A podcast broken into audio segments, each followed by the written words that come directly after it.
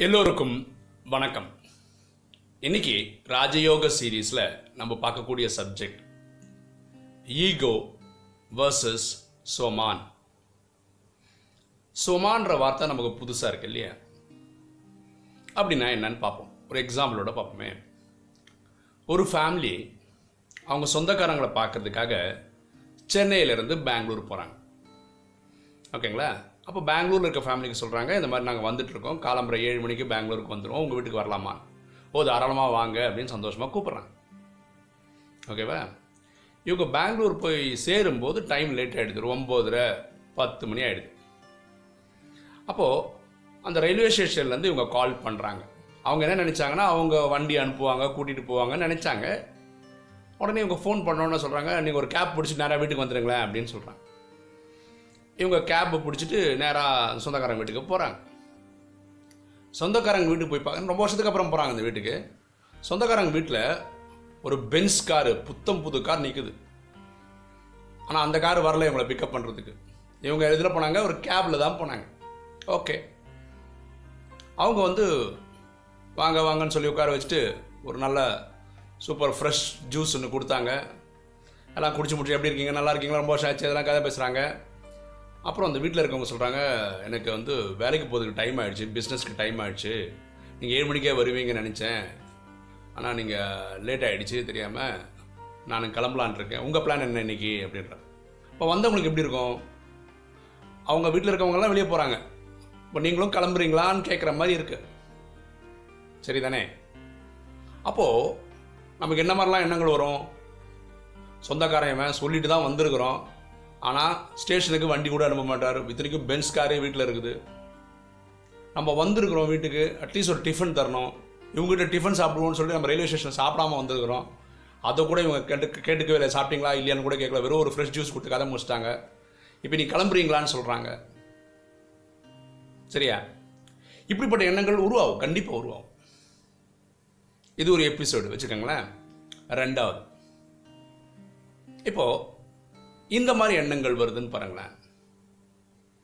நம்ம சொந்தக்காரர் ஒருத்தர் நல்ல வசதி வாய்ப்போட பென்ஸ் கார்லாம் வச்சுக்கிட்டு நல்ல ஒரு பிஸ்னஸோட இருக்கிறாரு. அது எவ்வளோ சந்தோஷமாக இருக்குது இப்படி ஒரு எண்ணம் உருவாகுதுன்னு வச்சுக்கோங்க.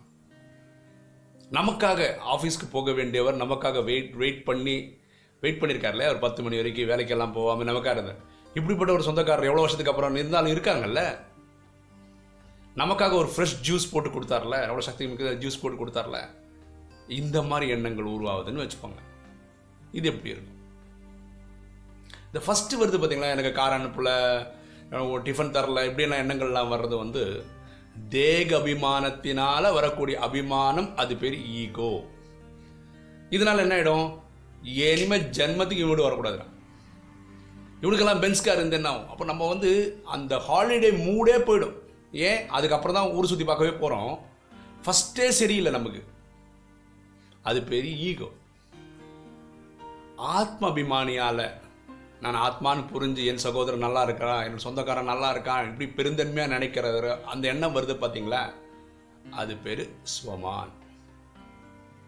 அப்போது ஒருத்தங்கிட்ட இருக்கக்கூடாத எண்ணம் ஈகோ இருக்க வேண்டிய எண்ணம் ஸ்வமான். ஈகோ உடல் ரீதியாக வர்ற எண்ணங்கள். அதாவது நான் பருமையான நான் ரொம்ப வசதியானவன் நான் அழகாக இருக்கேன் நான் சொசைட்டியில் அப்படி படிச்சிருக்கிறேன் நான் அவ்வளோ வசதியாக இருக்கேன். இந்த மாதிரி எண்ணங்களால் வரக்கூடியது ஈகோ நான் ஆத்மா. அதனால் என்னோட சகோதரன் இப்படி பார்க்கக்கூடிய அந்த ரிலேஷன்ஷிப் இருக்கு இல்லையா? அந்த எண்ணங்கள் உருவாகிறதுக்கு பேர் அபிமானம் உருவாகிறதுக்கு பேர் சோமான். நான் ரெண்டு மூணு சம்பவங்கள் சொல்லி இந்த சோமான் நினைவு கொஞ்சம் பெட்டராக புரிய வைக்கிறதுக்கு ட்ரை பண்ணுறேன் நான் சின்ன பையனாக இருக்கும்போது நான் ஸ்கூலில் படிக்கும்போது நாலாவது படிக்கும்போது எங்களுடைய சார் ஒருத்தர் கிளாஸில் சொல்லி கொடுத்தாரு. ஒரு போர்டில் எழுதினார். Think big your deed will grow think small you will fall behind think that you can and I will all in the state of mind இப்படின்னு ஒரு வாசகம் போர்டில் எழுதிட்டு எங்களை ஒரு பத்து இருபது வாட்டி சொல்ல சொன்னார். நோட் புக்கில் ஒரு பத்து வாட்டி எழுத சொன்னார். அன்றைக்கி நீங்கள் நாற்பத்தஞ்சு வயசாச்சு. இப்போவும் அந்த ஸ்லோகன் அப்படியே ஞாபகம் இருக்கு. Think big your detail grow அப்படின்னா எண்ணங்கள் எப்பவுமே உயர்ந்ததாக வையுங்க அந்த லட்சியத்தை அடைவீங்க. Think small you will fall behind எண்ணங்கள் ரொம்ப சின்னதாக இருக்குது பெருசாக இல்லைன்னா நீங்கள் விழுந்துருவீங்க வாழ்க்கையில்.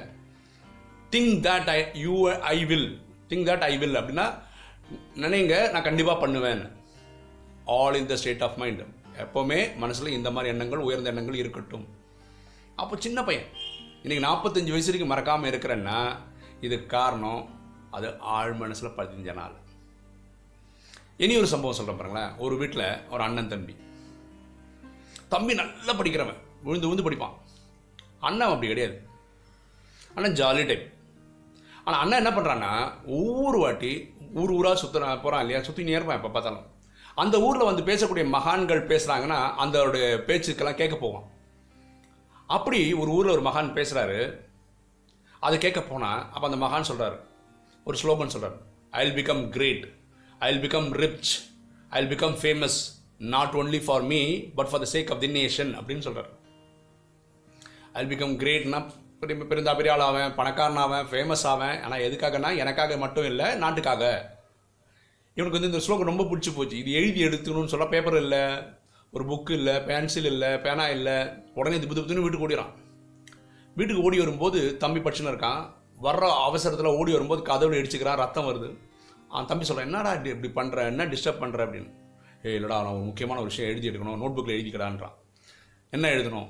I will become great I will become rich I will become famous not only for me but but but the sake of the nation அப்போ தம்பி எழுதி எடுத்துக்கிறான்.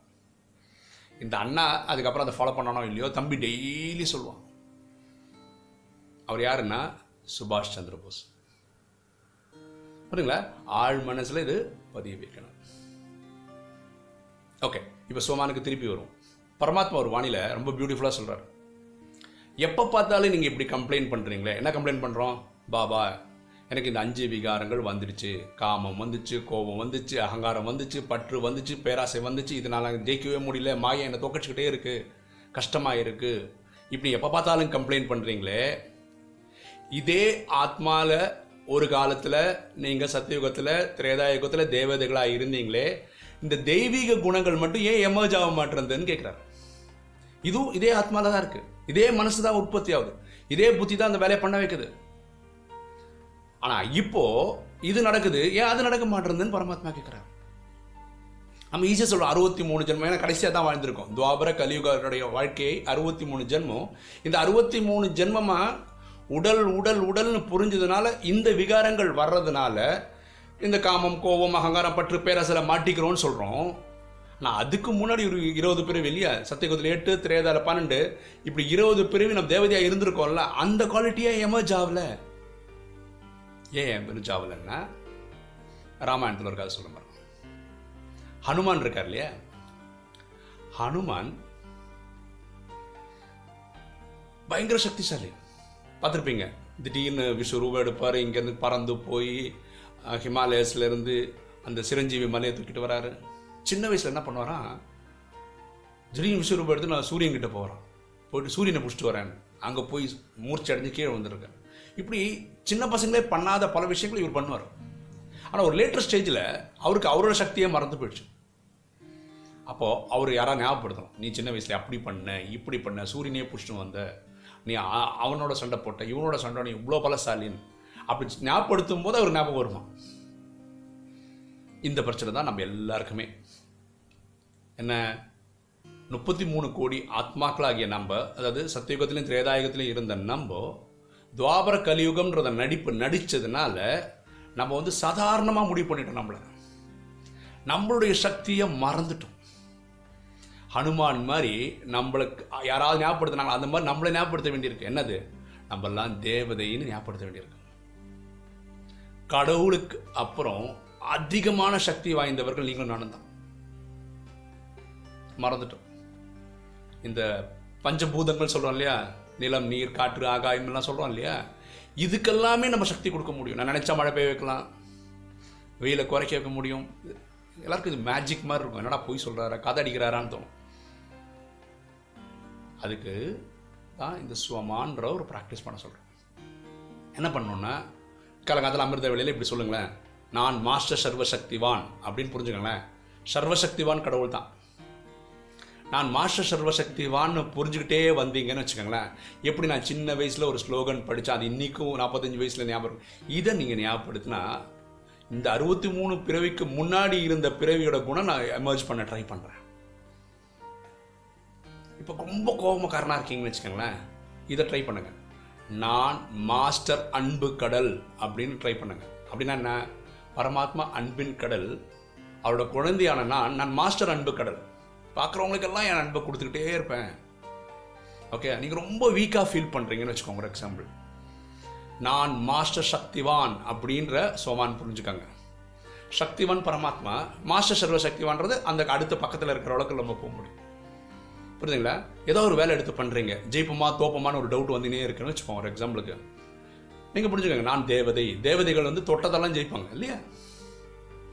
இந்த இந்திரபிரஸ்தம் இந்த சொல்கிறோம் இல்லையா யார்? இந்திரனுடைய சபை இருக்குல்ல அதுக்கு பேர் என்ன? அபராஜித்துன்னு பேர். அப்படின்னா என்ன அர்த்தம்னா தோல்வியே காணாத சபைன்னு அர்த்தம். யார் இந்திரன் ஆகிறான் தெரியுமா? தேவர்களின் தலைவன் இந்திரன் ஆகிறான். அப்போ எப்பவுமே ஜெயிக்கிறாங்க அபராஜித்துன்னா எப்பவுமே தோல்வியே காணாத சபை அது தேவதைகள் எப்படிங்க தோக்க முடியும்? நீங்களும் ஆனால் எப்படி தோக்க முடியும்?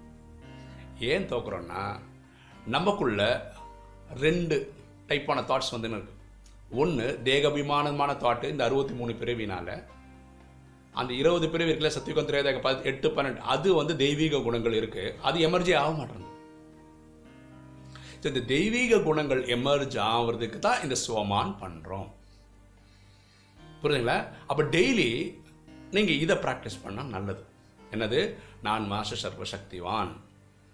இந்த மாதிரி நிறைய சுவமான் இருக்குது நூற்றி எட்டு சுவமான் இருக்குன்னு சொல்கிறாங்க எல்லாம் ப்ராக்டிஸ் பண்ணுறாங்க நான் அதிகமாக படுறது நான் மாஸ்டர் சர்வசக்திவான் நான் தேவதை நான் அன்பு கடல். ஓகே இந்த மாதிரி. நான் ஞானக்கடல் பரமாத்மா ஞானத்தின் கடல். நீங்கள் என்ன மாஸ்டர் ஞானக்கடல் அப்படின்னு பண்ணிக்கலாம். எனக்கு பரமாத்மா சொல்லிக் கொடுத்த எல்லா ஞானமும் இருக்கு நான் எல்லாருக்கும் கொடுப்பேன். புரியுதுங்களா? ஃபர்ஸ்ட் ஆஃப் ஆல் இதில் கிளியர் பண்ணிக்கணும். ஈகோன்னு ஒன்று வர்றது நல்லது கிடையாது. சுமான்றது நல்லது தான் ஏன்னா இது ஒரு ஈகோ மாதிரி தாங்க ஒரு ப்ரைடு தான். நான் ஆத்மான்ற ப்ரைடு தான். அப்போ ப்ரைடு எப்படி நல்லதாக இருக்க முடியும்? பரமாத்மா சொல்கிறார் சுத்த அகங்காரம் நல்லது அப்படின்றார். அப்படின்னா நான் தேவதை போகிறேன்னு சொல்கிறது வந்து ரொம்ப நல்ல விஷயம்தான். உலகத்துக்கே நல்லதுங்க. முப்பத்தி மூணு கோடி பேர் நம்ம தூய்மை ஆனாவே கலியுகமே முடிஞ்சு உலகத்துக்கே சத்தியுகம் வந்துடும் இப்போ நல்ல விஷயம் தானே அது? அப்போ அதை நம்ம புரிஞ்சுக்கணும். புரியுதுங்களா ஈகோன்றது உடல் சம்பந்தப்பட்டது. சுவமான்றது ஆத்மா சம்பந்தப்பட்டது. ஈகோ நல்லதுக்கு இல்லை சோமான் ரொம்ப ரொம்ப நல்லது. ஓகேங்களா? வேறு ஒரு நல்ல விஷயம் பாருங்களேன். நம்ம யூடியூப் சேனல் ஆரம்பிச்சது கிட்டத்தட்ட ஒன் இயர் ஆக போது இன்னைக்கு நமக்கு பத்தாயிரம் சப்ஸ்கிரைபர்ஸ் மேலே இருக்காங்க. ஸோ அந்த மைல் ஸ்டோனையும் நம்ம டச் பண்ணிட்டோம்.